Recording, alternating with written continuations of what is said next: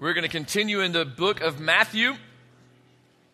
Super excited about today's story. We kind of get to end this parable that we started last week. We remember all of you were invited to a wonderful banquet, a feast, the banquet of all banquets. Remember, it was intended for the Jews, but the Jews kind of rejected it. At least that's what Jesus was getting at. But he's the, uh, telling this parable of this massive wedding feast for a king's son that has been prepared by his father and invited certain guests who simply said, I'm too busy. I got other things that I want to do. And when the second invitation came around, they just laughed it off. And so this king has now just kind of gotten frustrated. He's not kind of frustrated, he's very frustrated. He says, You know what? Just go invite anybody that will come. We'll take them. Just get them here. And so let's pretend just for a moment that you did get an invitation in the mail to a, a wedding of huge proportions. Many of you would go pretty quickly to your closet and start looking to see what am I going to wear? Many of you already know piece by piece exactly what's in your closet, and you know that's a waste of time. I'm going shopping. Right? And we go and we try to pick out this perfect outfit. I remember uh, when I was dating, not Sally, in college, and I was dating other people. This was before her, so it's safe. I had certain outfits that I liked, that I thought looked good. Thought that I, that I just looked cool in those outfits. Probably wasn't because Sally wasn't there to dress me yet. And so I thought what I was doing was good enough for whoever I was going to go out with or certain things that I would wear to soccer practice because it was either good luck or it was what I was comfortable in. Or we all have those favorite PJs. We do because it's what's comfortable to us. But I'm not wearing my favorite PJs to a wedding feast. I'm not even going to wear my favorite dating clothes to a wedding feast. I'm not even going to wear my soccer outfit to a wedding feast. I'm going to go to my favorite store and I'm going to buy the nicest suit that I can afford because this is the king. This is the feast of all feasts. Like, I want to make an impression on this guy. Not everybody does that. Not everybody can do that. Some people can only come with what they have. And some people can't even come with what they have because it's been given to them. They had to go borrow it. And yet, we all think about these things as we are invited to parties. Many times, the party invitation might say, Come as you are. Just come however you are. We just want you here. And in a lot of ways, that's how we want you to come to church for the most part. Right? We say come as you are, but we really don't mean it to the fullest extent. Like, I'm glad you got up and changed out of your PJs. Some of you took a shower, and I really appreciate that. So let's be truthful and honest. We say that, but we really don't mean it, but it's the thought behind it of just come as you are. We just want you here. Some of it, with the, invitation might say it's a costume party, so you got to dress up. So you don't want to go to a costume party that's requiring you to come as, as a character and you not come as a character. That'd be weird. You'd feel a little awkward. Some of the invitations might say casual or business casual, and we know what that means. It means you got to dress up and look a little nice. Now, some of us would see those invitations and see what they are requiring, and we would say, No, I'm not going because I don't want to do that. Some of us might just be obnoxious and say, I'm going, but I'm going however I want to. I hear the giggles. Because we all know that party that we were just like, you know what, I'm going to stick it to them. I'm just going to come and do what I want to do.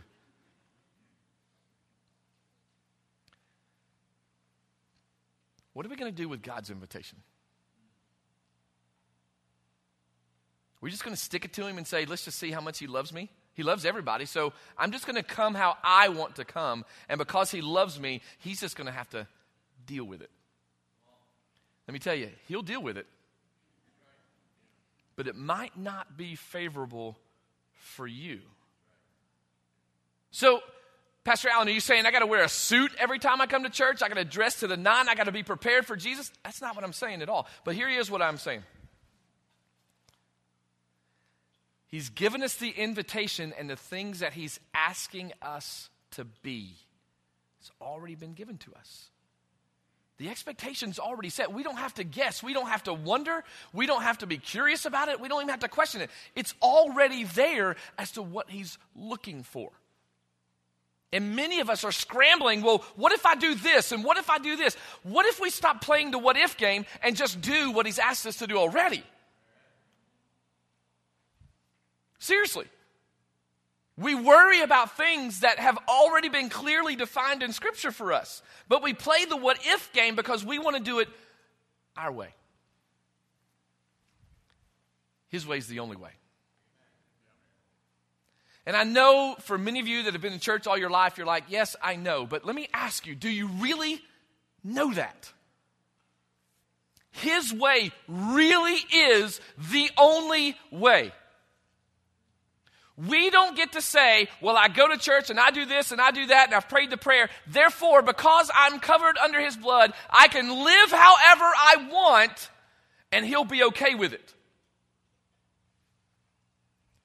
Bad idea. You cannot find that in Scripture anywhere, by the way. His way. Not how you want to define it, not how you think it is, but how it's clearly defined in Scripture. That way is the only way to come to the party. Let's look at Matthew chapter 22. Let's finish our parable because it is very pointed and a little challenging. Actually, it's a lot challenging. I just didn't say that right. Verse 10 says, Remember verse 9, he says, Go out in the highways and the byways and just compel people to come in. Whoever you can find, just bring them in. I don't care who they are, you just ask them to come. They can feast with us. Verse 10 So those servants went out into the highways and gathered together all whom they found, both bad and good, and the wedding hall was filled with guests. Now, I know about you, but if I throw a party, I hope that if I invite you, you're going to come because I'm not going to go out and just the city streets and just invite anybody. That doesn't make logical sense to me. I have a home. I want to protect my family. I want to protect. My... We're not talking about that. This is so much deeper and bigger than our little world can see it.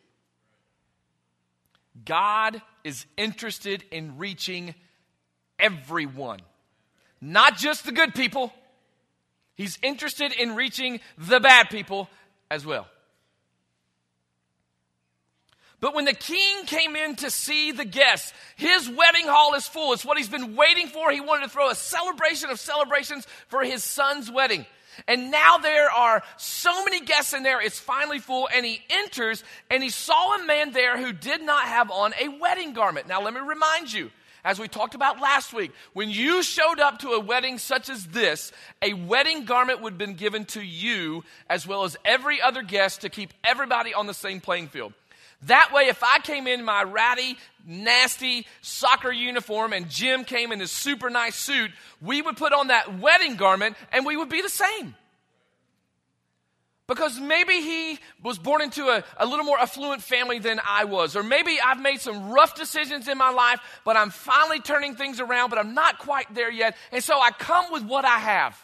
Jim comes with what he has. But when we get to the master's feast, the king's feast, he gives us a robe that is not ours to cover up who we are. To where when everyone sees us, they see that we have been covered by the king. So he said to him, This is the king, really, it's Jesus, talking to those who have shown up to the wedding feast. The king says, Friend. That's interesting, is it not? He didn't say, You bum. You're not wearing my wedding garment. How dare you disrespect me that way? He said, Friend because he wants this guy to be here. He wants him to be a part. He wants him to experience the goodness that he has planned for those that didn't want to be here, and you came. So I want you to be a part of this. So you are my friend.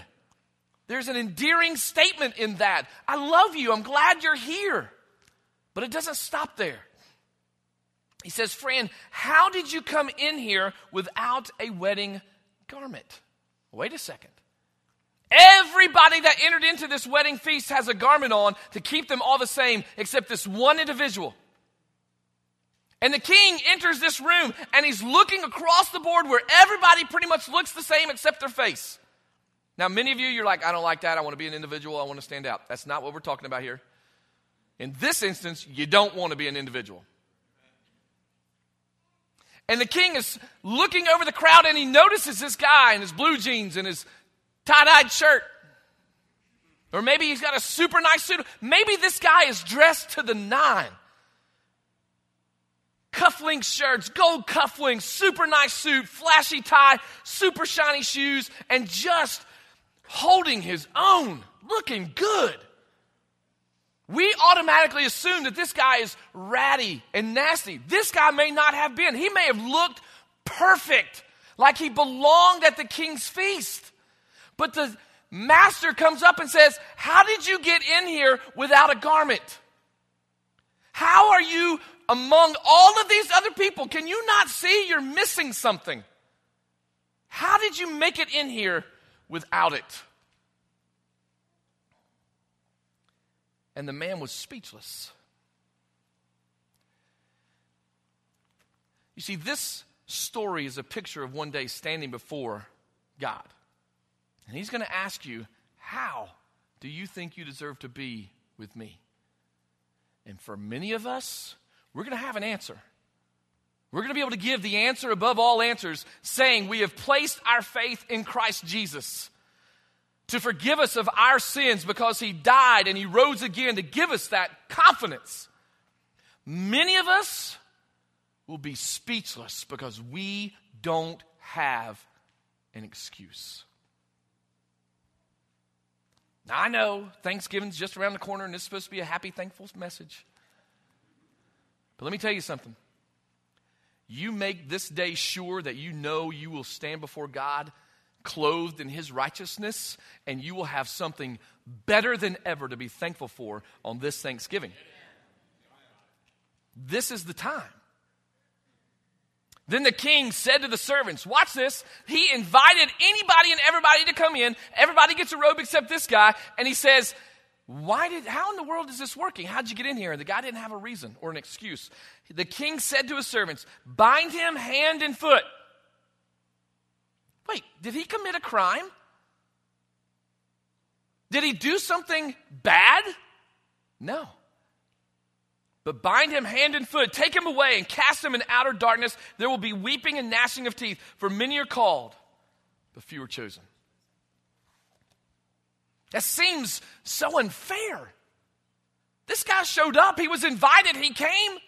But because he didn't just take a robe, he didn't do it the way everybody else was doing it, he tried to do it his own way. We're going to bind him hand and foot, and we're going to throw him out into outer darkness where there will be weeping and gnashing of teeth. It's kind of a, um, a little bit of a, a jump there where Jesus takes this parable because he's really referring to the idea of you show up to the great white throne of God and try to give an excuse as to how good you were or how much church you attended, he's going to say, Sorry, friend, I never knew you. You're out and you will be thrown into hell where there's weeping and gnashing and darkness. I don't want that for you. I don't want that for you. I don't want that for anybody. I want us to show up to the wedding, put on that garment, and party until we can't party anymore. So let's see how this story breaks down a little bit. Dress your best. That's what we try to do, right? We got our suits, we got our clean clothes, or maybe your best truly is holey clothes because that's the style now. Right? Many of you that are my age or older, you're looking at these kids and you're thinking, man, I got a pair of those already. I don't have to spend 50 bucks. I can, I, you know what? I can make that. I'll charge you 10. Right? But that's the style. But how dare us look at that and say, it's not their best. How do you know? You don't know what family they come from. Let me tell you something. When I was uh, a teenager at the church that we were growing up in, we had a wonderful bus ministry, a van ministry, where we picked up kids from uh, the projects and tough neighborhoods and, and just really uh, a lot of poor areas. And we would bring them in, and there's this one little girl that came. She had makeup all over the place because she thought that's how she was supposed to look to come to church. And some individual in our church made a rude comment about that little girl. You don't know where they're coming from. It's not your job to judge, it's your job to love and to come alongside them and get to know them. Let's let Jesus be the judge. Jesus knew everybody that was going to be in that courtyard, the king. He probably talked to everybody, he probably had seen them in the courtyards. But he recognized this man, not because of what this man had been doing, but because he wasn't doing what he was supposed to be doing when he was supposed to be doing it. He was trying to do it his way. This man thought he had the best, and it wasn't. And we take that and we transfer it over to the idea of, well, I have the perfect life. Everything is just going perfect for me. So, therefore, because everything is going so good, I must automatically be good enough for God. Now, we giggle at that, but that's how we think. When everything is good, then I must be right with God. What if everything is going good just because everything's going good? And sometimes we sleep when everything is going good. We don't pay attention to our spiritual walk. So it could be the enemy working against you, making everything good, to cause you to not pay attention to where you're going to fall flat on your face. What if it's an opportunity when everything is going good to make it even better? We don't think that way. We relax, we take a breath, we take a rest, and we sit back. Well, I have a clean life. You know, I don't, I don't always do everything right, but I, I'm pretty clean. Or maybe just doing the best I can, man. You harp on all this stuff, and these are all struggles of mine. I'm just, I'm striving to do the best that I can. Let me tell you something God can work with that. Don't let your hangups, don't let the ugliness of your life keep you from coming to a God who loves you. Now, listen, for me, it might catch me off guard. You might come to me and I may think you're one thing and you share with me and it changes my view on this. I'm still going to love you, but you got to give me a minute to catch my breath and go, oh. But let me tell you something God, He never goes, oh. He says, I already knew. I've been watching you the whole time, and you know what? I still love you. I still want to work with you. And here's the cool thing about that is when God is like that, He wants to take you from where you are and take you to where you couldn't get to on your own. That's the cool thing. This gentleman at this feast came as he was, thinking it was good enough, thinking everything was well. Whether it was, I'm doing the best I can or I'm perfect, he got there and it still wasn't good enough. The king said, I need you to put on my gift to you because that is what makes you worthy to be here. Our view of properly dressed appears naked before God. You ever think about that? Probably not, because that's a little out there. Well, am I talking about clothes here? If, if, that's what you're thinking, you need to step up your game a little bit, because that's not what I'm talking about. I'm talking about our righteousness, our good deeds. Hey, I'm a good person, so God must naturally love me and wants me to be in heaven because I do good things. Listen, I'm glad you do good things. I'm glad you do the right thing. That's nakedness before God. It's nakedness. Listen, there are so many verses about this. Oop. Listen, look at Isaiah 64 6. But we are all like an unclean thing. I know, sorry, that's a little rough, but Isaiah is speaking to anybody that's listening. We are all like an unclean thing, and all our righteousnesses is all of those righteousness things that your righteous things that you do that you think are just good enough are like filthy rags. Now, listen, I do a lot of good things. And when I hear that, I'm like, seriously? Do you not just see what I just did? Like, I just did some good stuff for my neighbor. I just did some good stuff for my church. Like, that's good. That's got to get me somewhere. And Isaiah says, no, those are just filthy rags. Glad you did it, but in the eyes of God, they're filthy. It's not good enough. It's not okay. We all fade as a leaf, and our iniquities, our sin, like the wind, have taken us away. That's not very encouraging, is it? Because now we're thinking, well, shoot, if I can't do anything good that's going to look good to God, now what am I going to do? How am I going to live life and try to get to heaven in hopes that God's going to be good, for, good with it? Well, there is a way, and it's His way. It's not your way of doing good things or trying to live a good life or just going to church and praying and reading every now and again. There's so much more to it. In this parable, an acceptance of this invitation would be an acknowledgement of what would take place. Meaning, I know that if I accepted that invitation in that day and time, when I showed up to the wedding, there's going to be a garment waiting for me. I know that. I know that. Because that was what was expected. That's what they did. So when I said, Yes, I'm coming, it doesn't matter how I'm going to dress to get there, it's going to be covered up with something else, something better. It's a garment from the host, would be given to all, leveling the group to be on the same playing field. Now, listen, that's hard for us to conceptualize because we don't do that. Like, if you come to my house for dinner, you better come clothed because I got nothing for you. And if you don't come clothed, you're not coming in. So that's hard for us to understand. But for them, as Jesus was talking, it was not.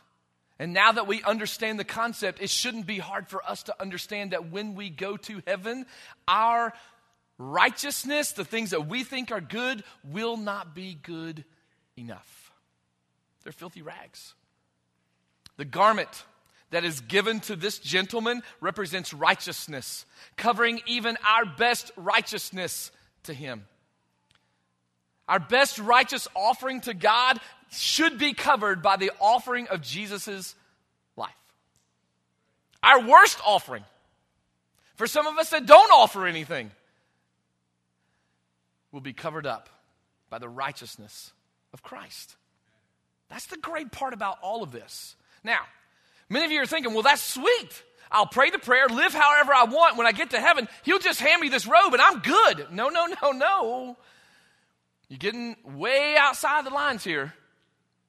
There's a portion of this when I recognize someone as Lord of my life, now I am a servant to them. And when I recognize God, Jesus, as Lord of my life, as the one that's calling the shots, the guiding principle of everything that I do, and He allows His Spirit to live within me, I am taking on that cloak of righteousness from Jesus. And my job is to continue moving forward in it.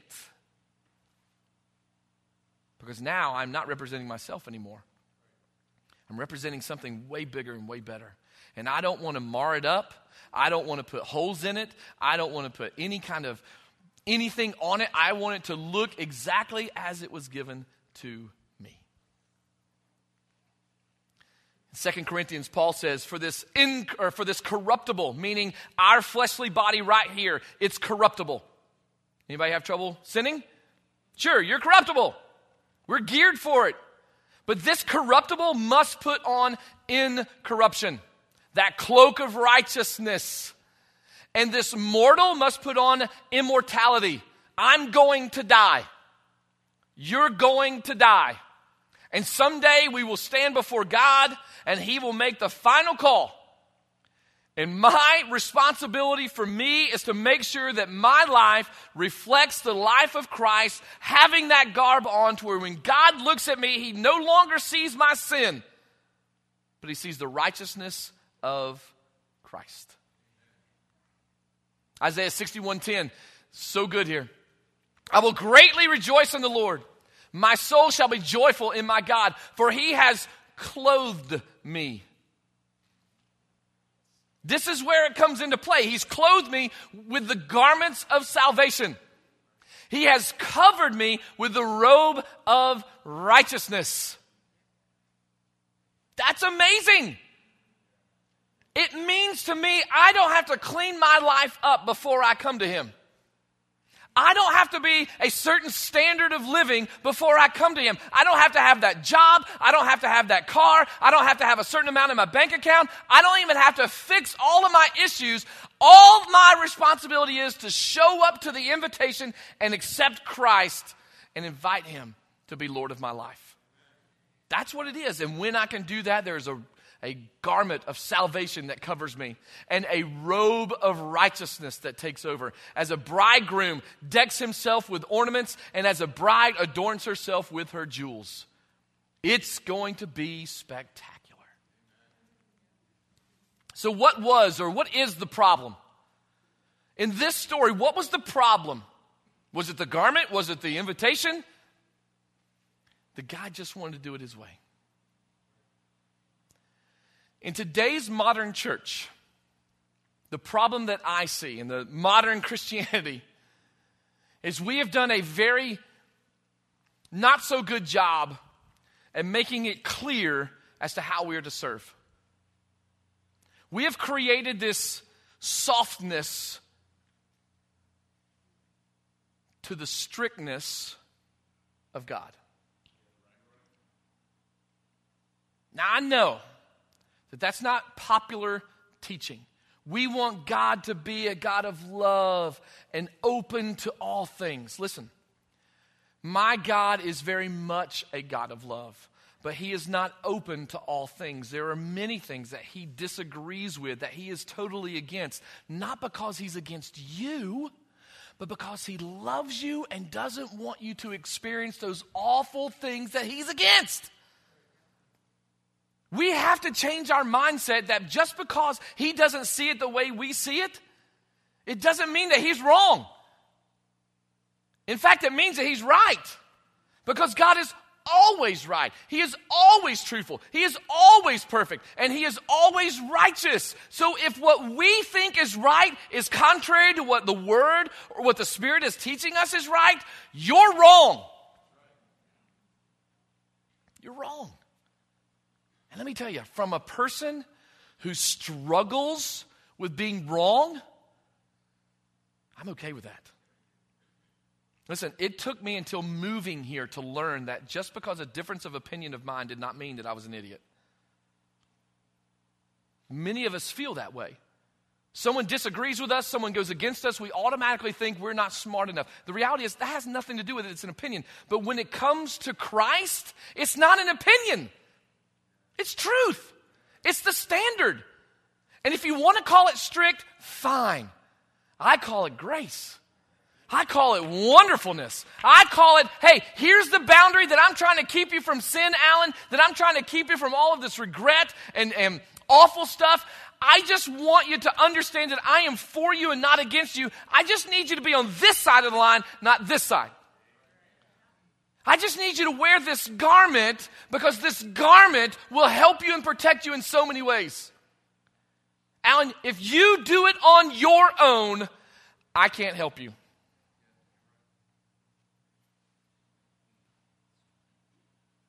Listen, I have a list of examples in my head that I could go through.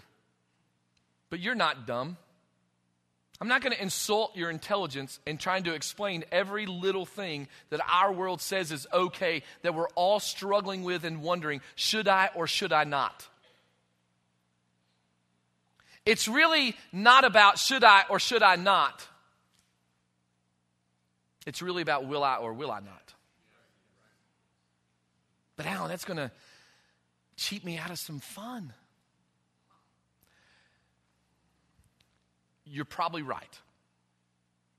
But the fun that you will experience on this side of life for the world will cheat you out of so much more from God that He wants you to experience that you can't even fathom yet. So, hear me when I say, you go ahead and do what you want. Live your life. Do the best you can. Hope it works out for you, but I'm telling you, it's not going to.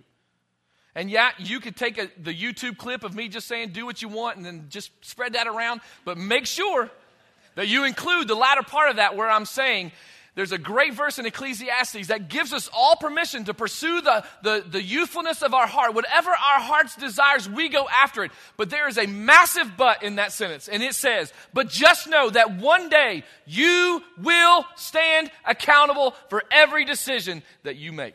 So you go ahead, you live your life. But I'm telling you right now, you may not pay the price right here, but I don't want to be bound hand and foot, taken away, and cast into outer darkness where there will be weeping and gnashing of teeth. Not interested. I would much rather just simply submit to a holy God, be his servant, put on the robe of righteousness, and then party for all eternity. You can do what you want to do, but as for me and my little family, that's what we're going to do. Here's our way I'm a good person. I can't tell you how many times I sit with people or I hear people say this I'm a good person. When I sit with people talking about funerals, they're, they're always like, well, they had a good heart. They're, they were a good person. They might have been a good person here. But here, being a good person does not translate into eternity. Well, I believe in God. Good. I am, listen, I am so glad that you do because you have just joined a massive group of demons that also believe in God. I believe in God. I believe He exists, but you know what else I do? I believe on God. Big difference for me. I know it's just one letter.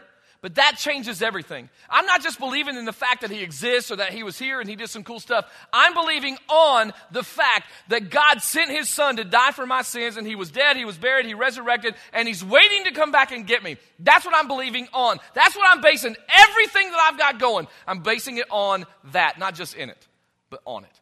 Big difference. Big difference. But I'm not as bad as they are. I don't do all the things that my school friends do. Good. I'm really glad to hear that. But why are you doing that? Are you doing it just to look good? Are you doing it just to save face with your parents or with your youth pastor? Or with your pastor? Adults? Or are you doing it because you recognize the robe that you are wearing requires you to live righteously before a holy God. It's not just enough just to be a good person. There's going to be a lot of good people in hell. But I go to church. I have my seat that I always sit in every Sunday. Pastor knows right where I sit. And that's actually kind of true because if you tell me that you're here, all you got to do is tell me where you sit, and I'm pretty sure I will remember. I know when you're here and when you're not here, for the most part. But I read, I read my Bible. Do you read like you read the newspaper? Or a book? Or a street sign when you're flying by? I pray. What are you praying about? Are you praying about your will or God's will? You see, there's a lot of good things we can do, but your goodness, your righteousness is filthy rags. And I love you. I'm just the messenger, man. I'm just sharing with you what's already been written in Scripture. I'm not trying to make you feel bad. I'm not trying to, to stomp on your toes, and they might be, but I'm not trying to. I'm just trying to be real and honest with you to let you know that keep trying to live a good life, and it's still not going to be enough. The only real life to live is to submit to the invitation by God to take on that robe of righteousness and to strive to live a holy life from here on out because nothing else will work.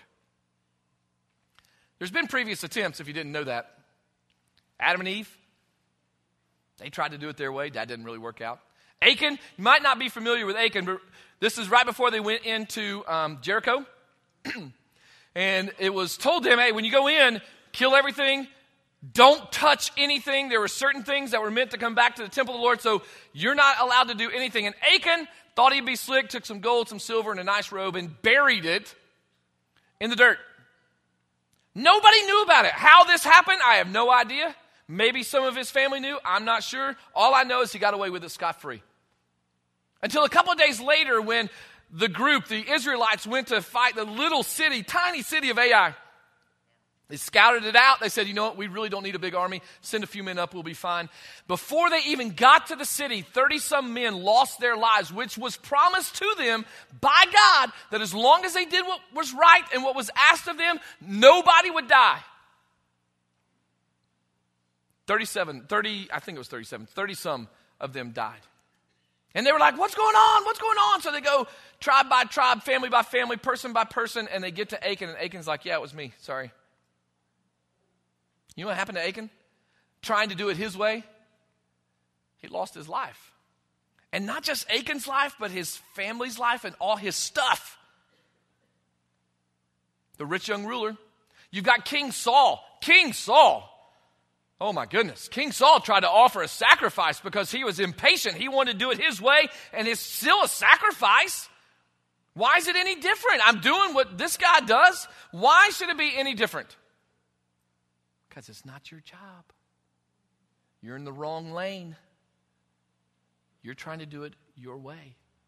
And many of you right now, honestly, are wondering why are these things always happening to me? I'm trying to do good, but things just keep happening. What if, well, number one, we live in a fallen world that is full of evil and it's always at work. So please be careful that we don't blame God that God's just against you. You live in a sinful world.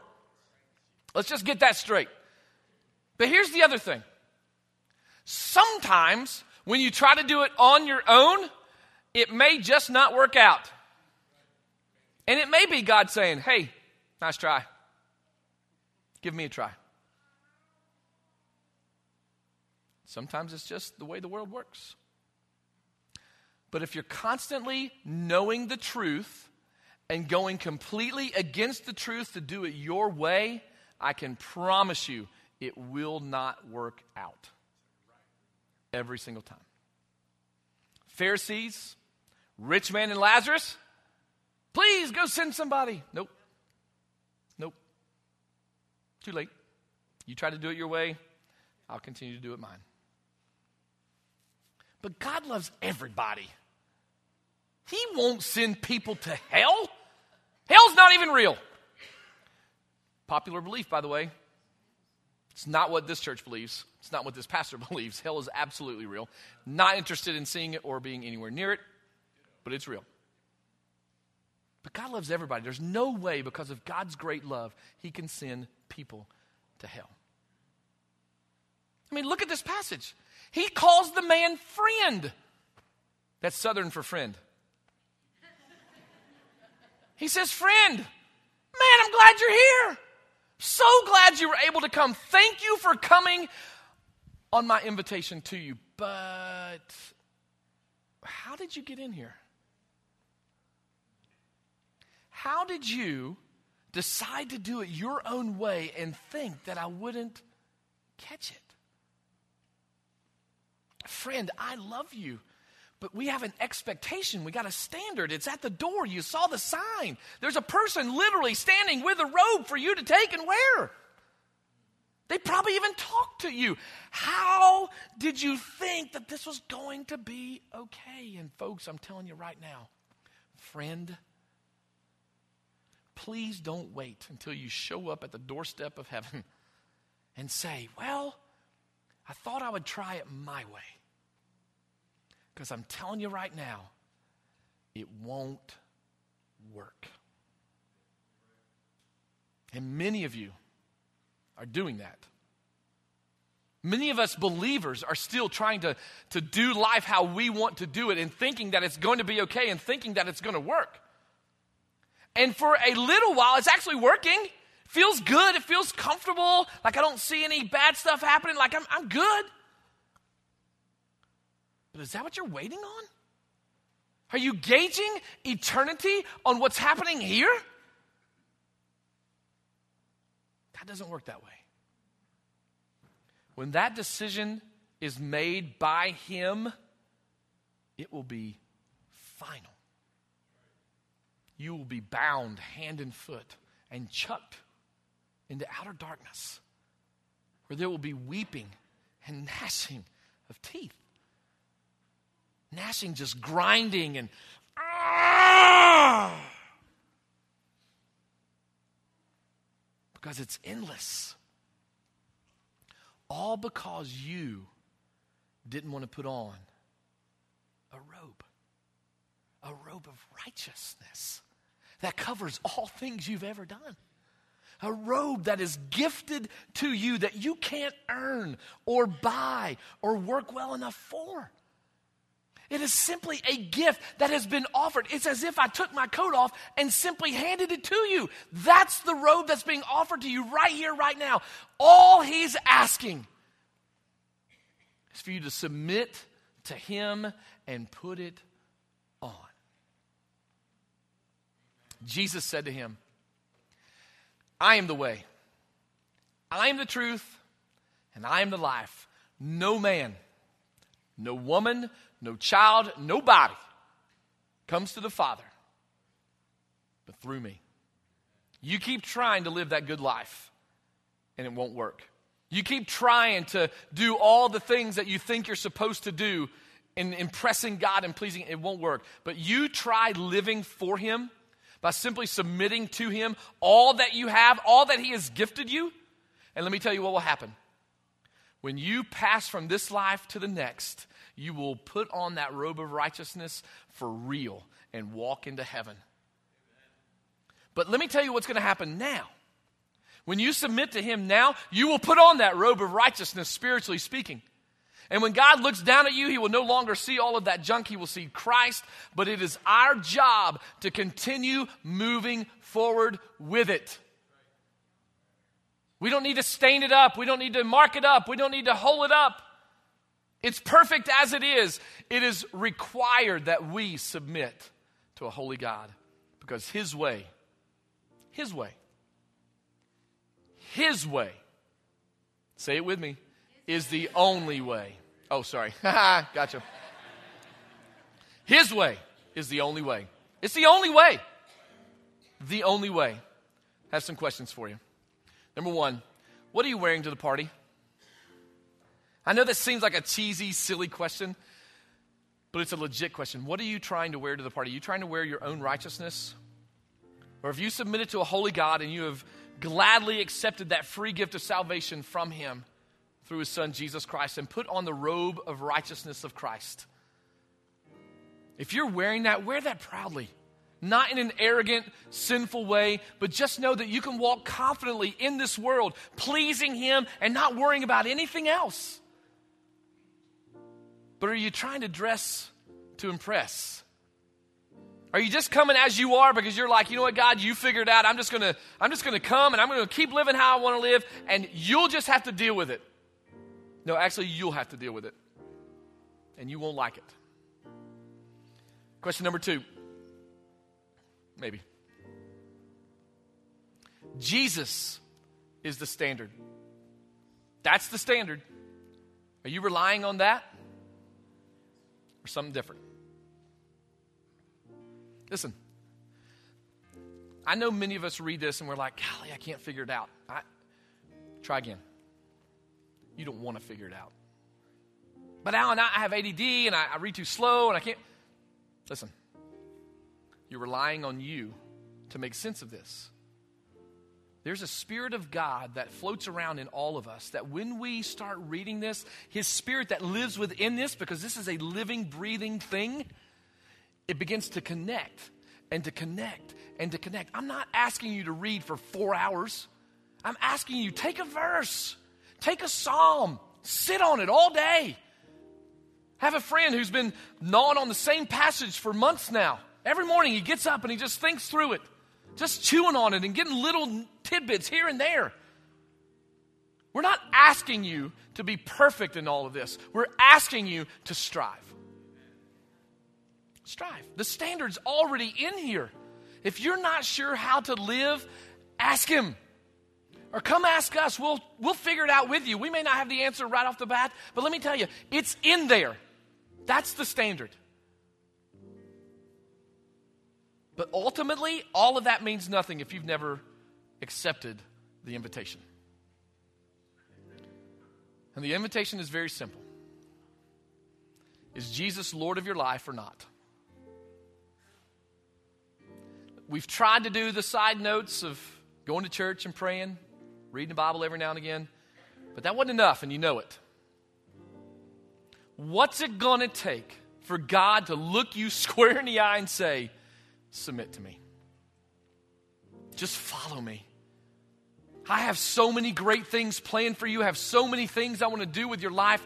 I just need you to trust me, submit to me, put on that robe of righteousness, and head in my direction and just hang on because I'm going to do some cool stuff. Maybe you're a believer and you're kind of halfway out of that robe.